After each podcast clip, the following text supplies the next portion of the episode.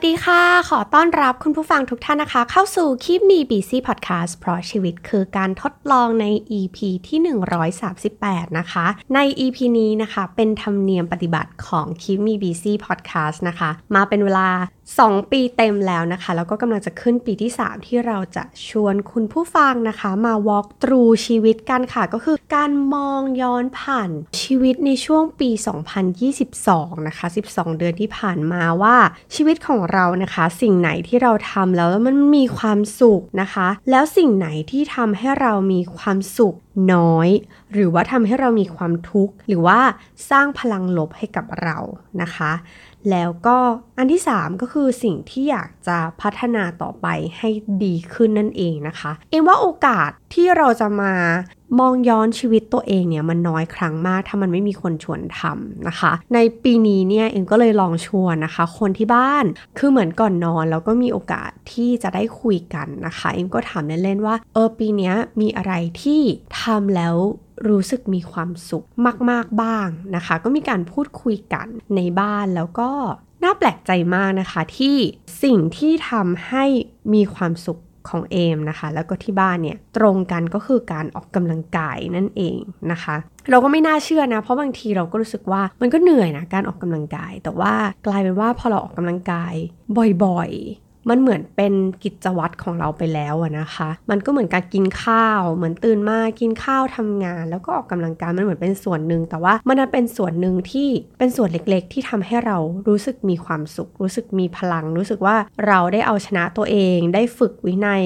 กับตัวเอง บางครั้งมันแบบมันเหนื่อยมากตอนสิ้นวันนะคะ แต่พอออกกำลังกายแล้วเนี่ย มันเหมือนได้รับพลังกลับมา ซึ่งจุดเริ่มต้นของเอมกับที่บ้านในการออกกำลังกายเราก็พูดกันในหลาย episode แล้วนะคะ มันก็เริ่มแรกจากการที่เรารู้สึกว่าเราอยากจะระบายความเครียดหลังเลิกงานนะคะแล้วเราก็รู้สึกว่าที่ในช่วงโควิดที่ผ่านมาเนี่ยเราต้องเจออะไรมาบ้างในแต่ละวันก็ไม่รู้นะคะ ไม่ว่าจะเป็นเอ่อ challenge ในงานหรือว่าความกดดันที่เข้ามา ทุกทิศทุกทางมีบางช่วงที่เรารู้สึกแบบนั้น หรือว่าลูกค้าที่รักที่มาในหลากหลายรูปแบบนะคะ ลูกค้าที่น่ารักก็ชุบชูใจไปอย่างที่เราเคยคุยกันเนาะแต่ว่าก็มีหลายลูกค้าที่เราเรียกว่าลูกค้าเอาแต่ใจนิดนึงละกันนะคะ หรือว่าบางอย่างเนี่ยเรารู้สึกว่าโอ้โหสุดๆไปเลยเว้ยอย่างเงี้ยนะคะ ก็บางครั้งเวลาที่เราเจอทุกๆวันวันละหลาย ๆ คนเนี่ยมันก็ทำให้จิตใจเรามันอ่อนไหวทำให้ เราคุมอารมณ์ตัวเองไม่ค่อยจะอยู่นะคะ นอกจากเหนือจากนี้เนี่ยเรายังเจอมนุษย์คนอื่น ๆ ที่มาทำให้เราไม่สบายใจต่างหากนะคะ ซึ่งเวลาที่เราเจอเรื่องแบบนี้มาตลอดทั้งวันแล้วอะก่อนหน้านี้ไม่เคยคิดว่าเราควรจะต้องเมื่อรับเข้าเราควรจะระบายออกนะคะ แต่พอได้พบกับการออกกำลังกาย และการออกกำลังกายเป็นส่วนหนึ่งในชีวิตของเรา มันกลายเป็นว่าเฮ้ยเรารู้แล้วว่าถ้าเรารับเข้ามา แล้วเราปล่อยมันออกไปอะ โดยเร็วที่สุดอะ่ะมันจะยิ่งทำให้เรารู้สึกเออโล่งรู้สึกเหมือนแบบ เรื่องดีๆ เราก็เก็บไว้เรื่องแย่ๆเราก็ปล่อยมันออกไป ในทุกๆวันนะคะ มันเหมือนความสุขมันก็เพิ่มมากขึ้น อย่างบางครั้งเนี่ยวันไหนที่รู้สึกโกรธนะคะ โกรธใครบางคนโมโห หรือบางทีมันก็มีอาการซึมๆเหมือนแบบซึมๆหรือว่าบางทีเราก็เศร้าๆในแบบเหมือนท้ายวันอย่างเงี้ยนะคะ แค่เราได้ไปแบบ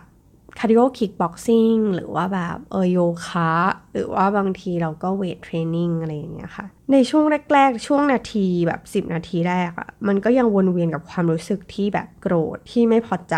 ที่ไม่โอเค ยังมีพลังลบลบลบลบลบอยู่มาก ๆ เลยนะคะ แต่พอออกกำลังกายไปเรื่อย ๆ จนถึงนาทีที่ 30 40 บางที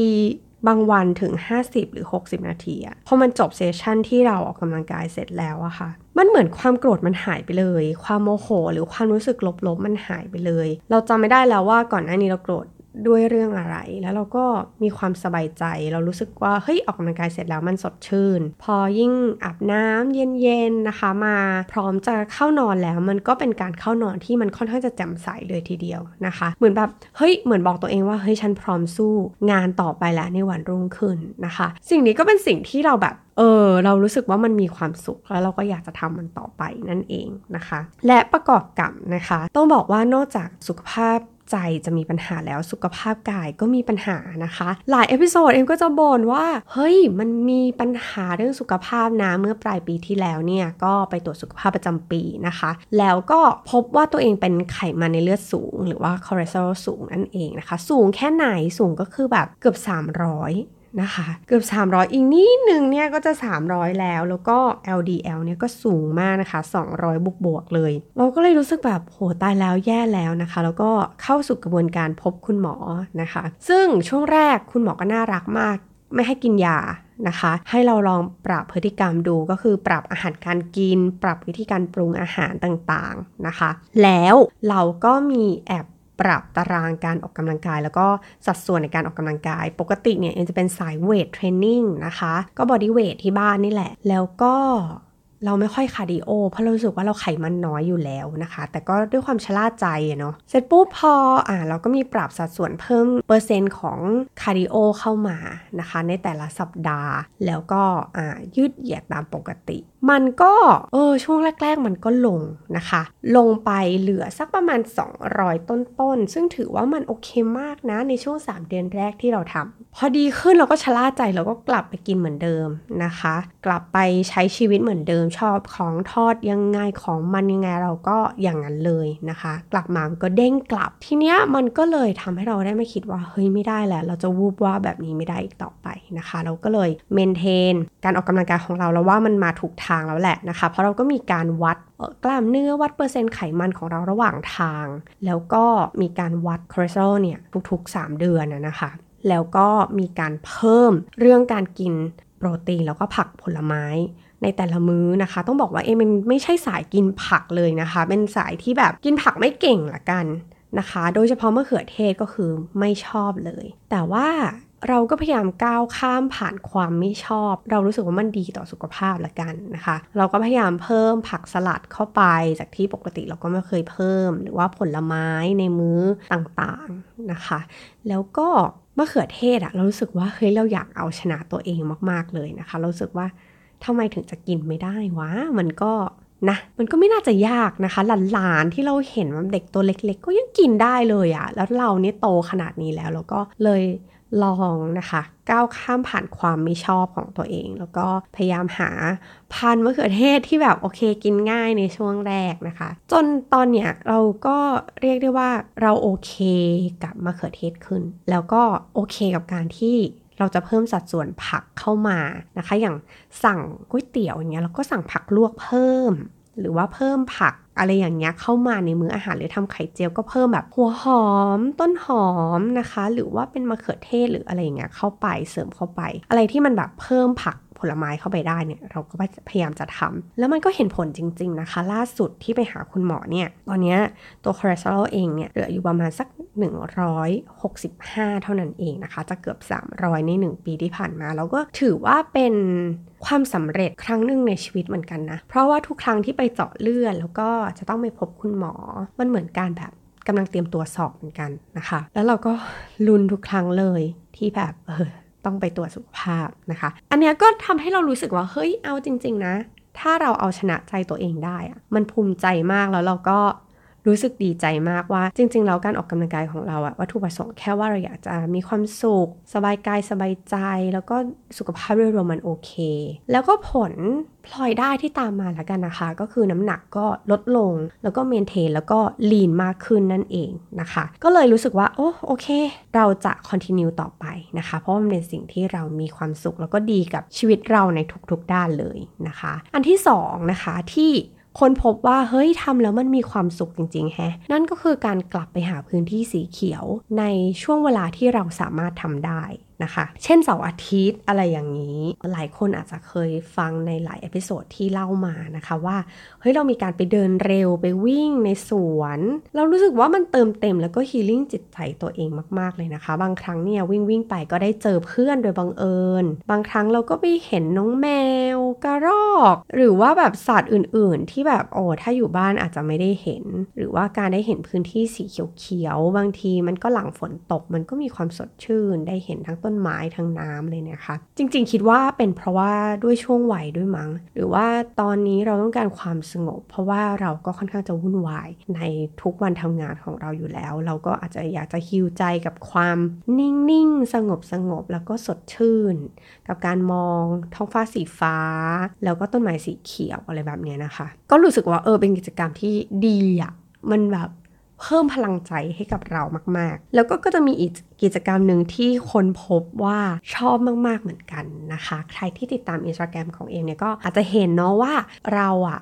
มีบ้านสวนเล็กๆ อยู่หนึ่งหลังนะคะ ซึ่งเป็นบ้านที่คุณพ่อคุณแม่เนี่ยสร้างไว้สำหรับแบบไปอยู่ตอนเกษียณนะคะ แต่ว่าช่วงหลังๆ หลังจากที่คุณพ่อเสียเนี่ยก็เรียกว่าไม่ค่อยได้ไปละกัน เราก็เลยรับหน้าที่ ที่จะดูแลบ้านนะคะ แล้วเราก็พยายามจะทำให้มันรู้สึกว่าเฮ้ยเราอยากจะไปบ่อยๆ ด้วยการหากิจกรรม เอ็มก็ไปถอยนะคะเก้าอี้แคมปิ้งมา1ตัว แล้วก็พยายามหามุมต่างๆ ในบ้านแล้วก็ไปนั่งอ่านหนังสือค่ะ ใต้ต้นไม้ไปรับลม หรือว่าไหนที่มันร้อนมากๆก็อ่านหนังสือหน้าบ้านแล้วก็เปิดพัดลมเอานี่แหละ เรารู้สึกว่าเป็นการอ่านหนังสือที่ชิลมาก ได้ฟังเสียงนก อ่านหนังสือจิบเครื่องดื่มที่เราเตรียมไปคล้ายกับการ camping นะคะ แต่ว่ายังสบายอยู่ เรารู้สึกเฮ้ยมันดีอะทำไมเราไม่เคยทำอะไรแบบนี้ทำไมเราถึงไม่ได้คิดถึงเรื่องนี้เลยนะคะ อันนี้ไม่รู้คุณผู้ฟังเป็นเหมือนกันหรือเปล่านะคะ ใครที่เป็นสาย camping ก็มาบอกเล่ากันได้ แล้วก็ที่3นะคะที่เรารู้สึกว่าเราทำแล้วเรามี passion มาก มีความสุขมากนั่นก็คือการตามหาของอร่อยค่ะ ในการทำงานในสมัยก่อนเนี่ยเรามีโอกาสได้เดินทางไป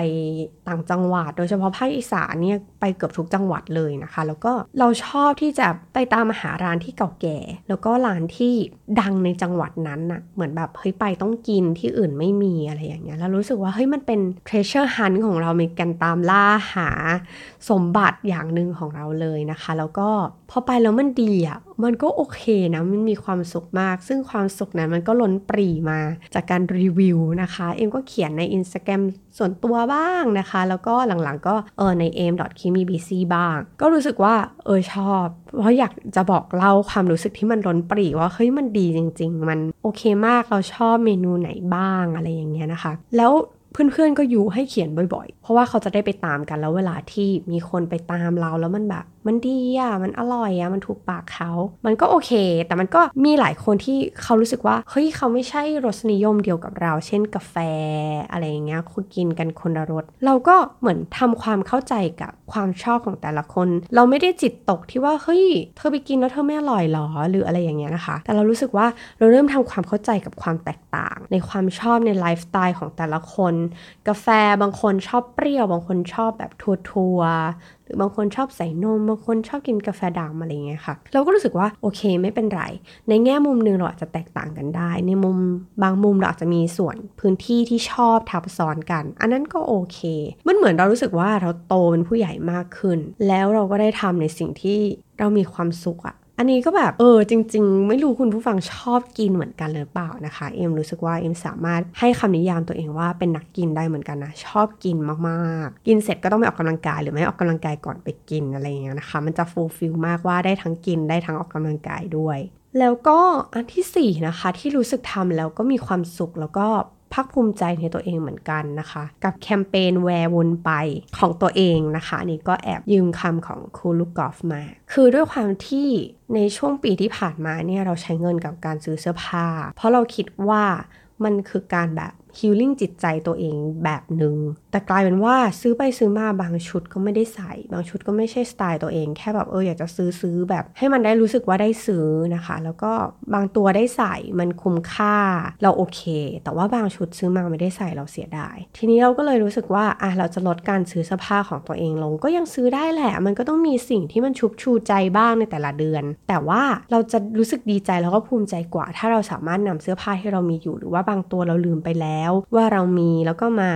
ใส่มา mix and match แล้วมันก็ยังโอเค มันยังสวยดีอยู่นะคะ อันนี้ก็เหมือน treasure hunt เหมือนกัน เป็นการตามล่าหาสมบัติที่มีของตัวเองอย่างมากมายไม่ว่าจะเป็นเครื่องประดับเข้มคัด เสื้อผ้าอะไรต่างๆนะคะ หรือของใช้บางอย่างที่แบบลืมไปแล้วว่ามี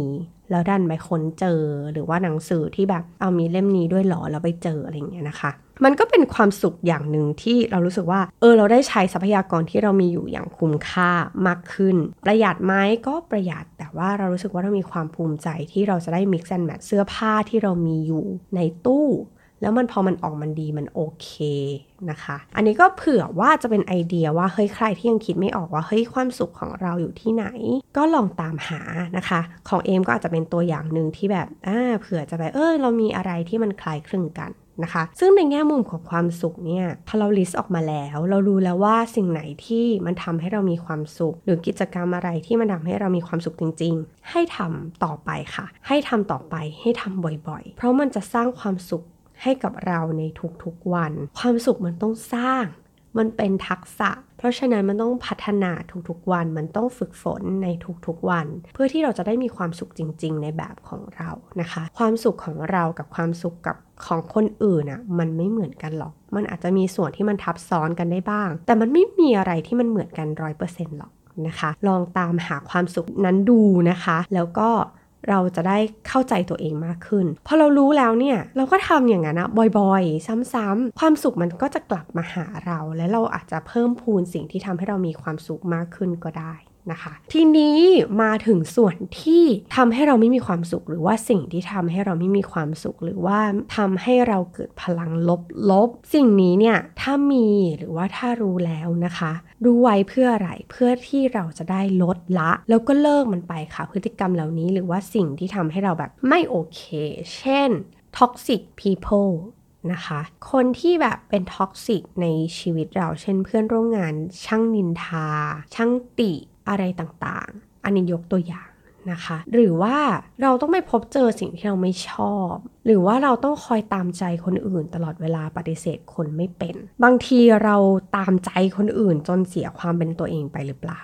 นะคะ อันนี้คือข้อที่ 1 ของเอมค่ะ คือการที่เรามานั่งคุยกับตัวเอง แล้วเราก็เจอว่าสิ่งที่ทำให้เราไม่มีความสุข แล้วก็ทำให้เราดาวในชีวิตมาก ๆ ในปีที่ผ่าน ๆ มา นั่นก็คือการที่เราตามใจคนอื่น จนเราเสียความเป็นตัวเองไป เราตามใจครอบครัว เมื่อแบบเมื่อเขาร้องขอมานะคะ น้อยครั้งที่เราจะปฏิเสธ เมื่อเราตามใจเมื่อเราให้เมื่อเราอยากได้อะไรเราตามใจเสมอ เราให้เวลา ยิ่งตามใจ คนรอบข้างเรามีความสุข แต่ตัวเราดันมีความทุกข์ สิ่งที่เราทำก็คือเราเริ่มที่จะฝึกปฏิเสธ ในบางเรื่องที่เราคิดว่ามันไม่ได้เร่งด่วน บางอย่างมันรอได้ บางอย่างมันถูกจัดลำดับความสำคัญได้ เราเริ่มจัดลำดับความสำคัญของตัวเองไว้ในเป็น priority ต้นๆ บ้างนะคะ หลังจากที่ทุกครั้งเนี่ย เราจะคิดถึงคนอื่นเสมอ คิดถึงครอบครัวก่อนเสมอ แต่มันก็มีบางครั้งที่เราให้ priority คือเฮ้ยตัวเราเองก่อน ถ้าเรามีธุระ ถ้าเรามีแผนที่เราจะต้องทำอยู่แล้ว เราจะไม่ล้มเลิกมัน บางอย่างต้องรอ ไม่ใช่ว่าเราไม่ทำให้ แต่บางอย่างต้องรอ เราก็ต้องรอให้ได้นะคะ พอเราบอกความรู้สึกบางอย่างของเรากับครอบครัว ให้ครอบครัวได้รับทราบไปเนี่ยก็กลายเป็นว่าทุกคนก็ค่อนข้างจะตกใจ ว่าเฮ้ยอ้าวรู้สึกแบบนั้นจริงๆหรอ เขาไม่เคยรู้มาก่อนเลยนะคะ บางทีเราเก็บอะไรไว้ข้างในมากมายเนี่ยแต่บางทีแค่เราสื่อสารออกไปเนี่ยคนที่รักเราเนี่ยเขาก็พร้อมที่จะเข้าใจแล้วก็ support เรา แล้วก็เข้าใจในเหตุผลของเราว่าอ๋อโอเค เข้าใจแล้ว ต่อไปนี้เข้าใจแล้วแหละว่าถ้าอยากจะต้องการให้เราทำอะไรก็บอกล่วงหน้าก็ถามก่อนว่าว่างหรือเปล่านะคะ ไม่ใช่แบบปุบปับจะเอาเลยอะไรอย่างเงี้ยมันก็เลยทำให้เรารู้สึก อืม รู้สึกดีขึ้น นะคะ แต่ว่าก็ยังเป็นสิ่งที่เราต้องฝึกฝนต่อไป เพราะว่าสุดท้ายแล้วเราก็จะรู้สึกว่า เอ้ยไม่เป็นไร เดี๋ยวว่าบางอย่างเราเออ move ไปก่อนละกัน อะไรอย่างเงี้ยนะคะ ก็จะมีหลายครั้งที่ใจอ่อน แต่ว่าถือว่าเป็นจุดเริ่มต้นที่ดีที่เราได้เริ่มแล้วกันนะคะ ใครที่เป็นสายเดียวกันเนาะ เป็นสายปฏิเสธคนไม่ค่อยเป็น เป็นสายแบบรักและห่วงใยคนรอบข้างเสมอนะคะ อันนี้เราอาจจะต้องเริ่มหันมารักตัวเองมากขึ้นอีกนิดนึงนะคะ แล้วก็เราจะได้แบบจัดลำดับความสำคัญในบางเรื่องให้ตัวเรามาเป็น priority บ้างนะคะ ข้อที่2นะคะ สิ่งที่เราทำแล้วเราไม่มีความสุขนั่นก็คือ การทนทำไปค่ะ ทนทำไปแล้วก็หวังว่าวันหนึ่งมันจะดีขึ้น ทนทำไปอย่างนั้นแหละแกนๆทำไปแบบไม่รู้จะทำยังไง มันควบคุมไม่ได้นี่หว่าอะไรอย่างเงี้ยค่ะ มันเป็นความรู้สึกที่มันดูแบบสิ้นหวังอะดูแบบ ซึ่งจริงๆแล้วอะพอเรา speak up ขึ้นมานะคะ ในปีที่ผ่านมาเนี่ยเราเรามีการพูดแล้วเราก็มีการฟีดแบ็ก ในส่วนของงานของตัวเอมเองอะนะคะ แล้วเราก็ได้เห็นการเปลี่ยนแปลงอะไรบางอย่างที่เราคิดว่ามันทำให้เกิดการเปลี่ยนแปลงในการทำงานของเราในทางที่ดีขึ้น ซึ่งเราอาจจะรู้สึกเสียใจนิดหนึ่งที่พูดออกไป แต่ว่าก็ไม่ได้เสียดาย เพราะว่าโดยรวมแล้วเนี่ยมันทำให้การทำงานของเรามันมีความสุขมากขึ้น แล้วก็มีประสิทธิภาพมากขึ้น เรายังเชื่อในการ feedback ตรงๆแบบไม่มี emotion แล้วก็ ถ้าสมมุติว่ามันทำแล้วมันดี เราก็คงจะแบบโอเคอะเราคงเสียดายที่เราไม่ได้พูด หรือว่าแม้กระทั่งผลมันอาจจะแบบไม่ได้ดีตามคาดอะเราก็ยังคงดีใจที่เราได้พูดออกมาได้ feedback ออกมา เพื่อที่ว่ามันไม่ใช่เป็นเรื่องส่วนตัว แต่ว่ามันเป็นเรื่องของการที่มันทำให้ภาพรวมของงานเราดีขึ้นนะคะ เนี่ยแหละคือการทนทำไปมาตลอดของเรามันทำให้เราไม่โอเค แล้วพอวันหนึ่งที่เราเปลี่ยนแปลงตัวเอง เราก็รู้สึกว่า การทำงานของเราในครึ่งปีหลังมันรู้สึกว่าอนาคตสดใสมากขึ้นสิ่งเหล่านี้เนี่ยอย่างการทนทำไปหรือการตามใจคนอื่นจนแบบเราเสียความเป็นตัวเองอะเราอยากจะลดละ เรามันอาจจะเลิกไม่ได้ในบางแง่มุมของชีวิตนะคะ แต่ว่าบางอย่างเราลดได้ เราละเว้นมันได้ ก็จะทำต่อไปนะคะ ในการลดละในสิ่งที่ไม่ชอบในสิ่งที่ทำให้เราเกิดพลังลบๆนั่นเอง นะคะ แล้วก็ข้อสุดท้ายค่ะคุณผู้ฟัง นั่นก็คือสิ่งที่อยากจะพัฒนาต่อไปให้ดีขึ้นนะคะ อันนี้อยากจะชวนคุยมาก ๆ มันเหมือนเป็นการโปรเจกต์ตัวเองในอีกหนึ่งปีข้างหน้าเนาะมันก็คือคล้ายๆกับ New Year Resolution แหละว่าเฮ้ยเราอยากจะทำอะไร ในแง่มุมของการที่ทำให้เราพัฒนาตัวเองในทางที่ดีขึ้นไอขึ้นอยู่กับว่าในแง่มุมไหนนั่นเองนะคะ อยากจะให้คุณผู้ฟังลองใช้เวลาเนาะแล้วก็ลองคุยกับตัวเองดูว่าเรา อยากจะพัฒนาตัวเองในด้านไหนบ้าง เช่นว่าในแอเรียของการที่เราอยากจะเรียนรู้เพิ่มเติม มันมีด้านไหนที่เราอยากจะเติมเต็ม หรือว่าด้านไหนที่อยากจะทำให้ความเก่งของเรานั้นเก่งมากขึ้นไปอีกนะคะ อย่างปีนี้ ที่ผ่านผ่านมา กลายเป็นว่าเราค้นพบอย่างหนึ่งว่าเราชอบเรื่องจิตวิทยามากๆนะคะ แล้วก็การที่เราได้รู้จิตวิทยาอะไรบางอย่างเนี่ยมันทำให้งานของเรามันดูน่าสนใจ แล้วก็มีแง่มุมที่แบบน่าเล่น เราอยากเอาไปทดลองดูกับลูกค้าของเราหรือว่าในบริการของเรานะคะแล้วก็อีกอย่างหนึ่งในปีนี้อะคือเราดันสนใจในเรื่องของ manners แล้วก็ etiquette คะ นั่นก็คือมารยาทต่างๆ หรือว่าการแต่งกายหรือว่าการสร้างเสริมบุคลิกภาพให้ดูดีแล้วก็น่าสนใจนะคะล่าสุดเพิ่งดูเป็นซีรีส์นะคะใน Netflix จะเรียกว่าซีรีส์ได้ไหม เป็นรายการใน Netflix ละกันนะคะ ชื่อว่า My Your Manners นะคะ ไม่รู้ใครเคยดูหรือเปล่านะคะ ที่โค้ชชื่อว่าซาร่าเจนโฮนะคะ เป็นเป็นเป็นโฮสแล้วก็เราเพิ่งเข้าใจว่า etiquette หรือว่าธรรมเนียมการปฏิบัติ หรือมารยาททางสังคมอะจริง ๆ แล้วมันไม่ใช่แค่การไปนั่งกินข้าวเราใช้ช้อนซ่อม จานชาม ถ้วยชาแก้ววายให้มันถูกต้องเท่านั้น แต่มันลึกถึงขั้นว่า mindset ของคุณ คืออะไร หรือว่าคุณอยากจะพัฒนาตัวเองให้มันไปได้ในระดับไหนนะคะ ซึ่งมันน่าสนใจมากมันไม่ใช่แค่ เสื้อผ้าหน้าผม หรือว่ามารยาทบนโต๊ะอาหารโดยทั่วไป แต่มันคือการที่แบบเราอยากจะพัฒนาตัวเองให้ดีขึ้น ให้น่าสนใจมากขึ้นให้ชีวิตเราแบบมันมีมิติมากขึ้น เรารู้สึกว่าโหมันเปิดโลกมากๆเลยนะคะ ใครที่ยังไม่เคยดูแนะนำเลยนะคะสำหรับรายการนี้ My Your Manners นะคะ ก็สนุกดี ถ้าถ้าสนใจ แล้วเราก็รู้สึกว่า เออเราอยากจะรู้ต่อว่ามันมันพัฒนาตัวเองได้ในแง่ไหนบ้างหรอ พัฒนาชีวิตให้มันแบบ มันดีขึ้นเรารู้สึกภูมิใจในตัวเองมากขึ้นได้ในแง่มุมไหนบ้างหรอ มันน่าสนใจมากๆนะคะ ก็อยากจะแนะนำรายการนี้เลย อันนี้ในแง่มุมของการอยากจะเรียนรู้เพิ่มเติมเนาะอีกแง่มุมหนึ่งค่ะอย่างที่เอ็มแตะไปใน ตอนที่เราพูดถึงเรื่องของสิ่งที่ทำให้เราแบบไม่มีความสุขเนาะแล้วเราแตะประเด็นนิดนึงก็คือเรื่องของการรักตัวเองให้มากขึ้น เราอยากจะพัฒนาต่อไปให้ดีขึ้นนั่นคือเราอยากจะรักตัวเองให้ดีขึ้นค่ะ เราอยากจะดูแลร่างกายของเราให้มันดีขึ้น ทั้งในแง่ของรูปลักษณ์ บุคลิก สุขภาพอะไรทุกอย่างในทุกแง่มุมอยากจะรักตัวเอง แล้วก็ในเชิงของจิตใจเราอยากจะรักตัวเอง อยากจะทำให้ตัวเองเนี่ยมันมีความสุขมากขึ้นทำสิ่งที่ดีๆ กับตัวเองเหมือนมันรับสิ่งที่ดีเข้ามาในชีวิตให้มากขึ้น หรือว่าอย่างเรื่องการเงินนะคะ เรารักตัวเองเนี่ยในเชิงของการเงินรู้สึกว่าอะเราก็เริ่มเข้าที่เข้าทางกับเรื่องการเงินของตัวเองมากขึ้น แต่เราก็ยังอยากจะบริหารจัดการการเงินของเราให้มันดีขึ้นไปอีก เราอยากจะรักษาผลประโยชน์ ของเงินที่เราได้มาอย่างักยากลำบากเนี่ยให้ดีมากขึ้น อันนี้คือแง่มุมที่เรารู้สึกว่าเราอยากจะรักตัวเองให้ให้ดีขึ้น แล้วก็เราอยากจะใช้เวลากับเพื่อนๆที่เราเรียกเขาว่าเพื่อนจริงๆอะ่ะให้มากขึ้น เพราะว่าพอเราไป ใช้เวลากับเพื่อนๆอะเรารู้สึกว่าเราเหมือนได้ชาร์จแบตเรามีประสบการณ์ร่วมกันในสมัยที่เราเด็กกว่านี้สมัยเรียนสมัยทำงานแรก ๆ แล้วมันมีความสุขอยู่ในนั้น เพราะมันยังเป็นวัยที่แบบสดชื่นสดใส แล้วก็มีเรื่องหำหามที่เราทำด้วยกัน แล้วก็พอย้อนมองกลับไปก็ไม่น่าเลย แต่ว่าก็รู้สึกดีมี conversation อะไรต่างๆ กับเพื่อนๆนะคะ สิ่งนี้คือสิ่งที่อยากจะทำ ต่อไปพัฒนาต่อไปให้ดีขึ้น อยากจะเจอเพื่อนให้บ่อยๆ อยากจะไปเล่นกับหลานนะคะ เพราะว่าการเล่นกับหลานก็ชุบชูใจได้เหมือนกัน นั่นก็เป็น 3 เรื่องนะคะที่เอ็มอยากจะชวนคุณผู้ฟังมาคุยกัน ลองพูดคุยกับตัวเองหรือว่าลองใช้เวลาคุยกับตัวเองดูนะคะ วันนี้เอ็มก็ออกไปทานข้าว เอารถไปล้างนะคะ แล้วก็ไปทานข้าวแล้วก็พอทานข้าวเสร็จก็เออลองเขียนสิ่งเหล่านี้ออกมา ก็ใช้เวลาสักประมาณ 30-40 นาทีนะคะ ในการคุยกับตัวเองลองถามตัวเองดูซิว่า สิ่งไหนที่ทำแล้วมันมีความสุขจัง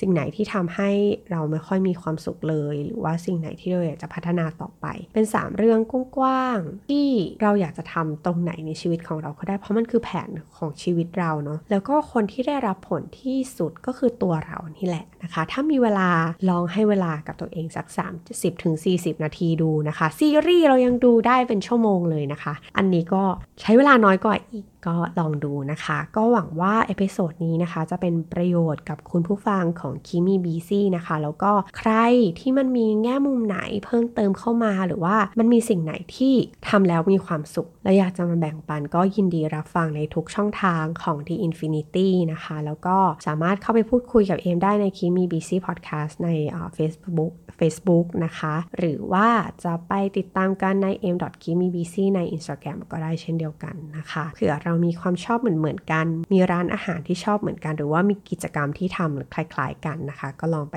ติดตามกันดู แล้วก็สำหรับ episode นี้ลาไปแล้วนะคะ แล้วก็ขออนุญาต Merry Christmas ล่วงหน้านะคะ เพราะว่าเทมนี้ออกไปเนี่ยก็น่าจะใกล้วันคริสต์มาสอีฟแล้วก็คริสต์มาสแล้วนะคะ ก็ขอให้ทุกคนมีความสุขกับวันที่มีความสุขนะคะ ในเทศกาลช่วงนี้ วันนี้ลาไปแล้ว สวัสดีค่ะ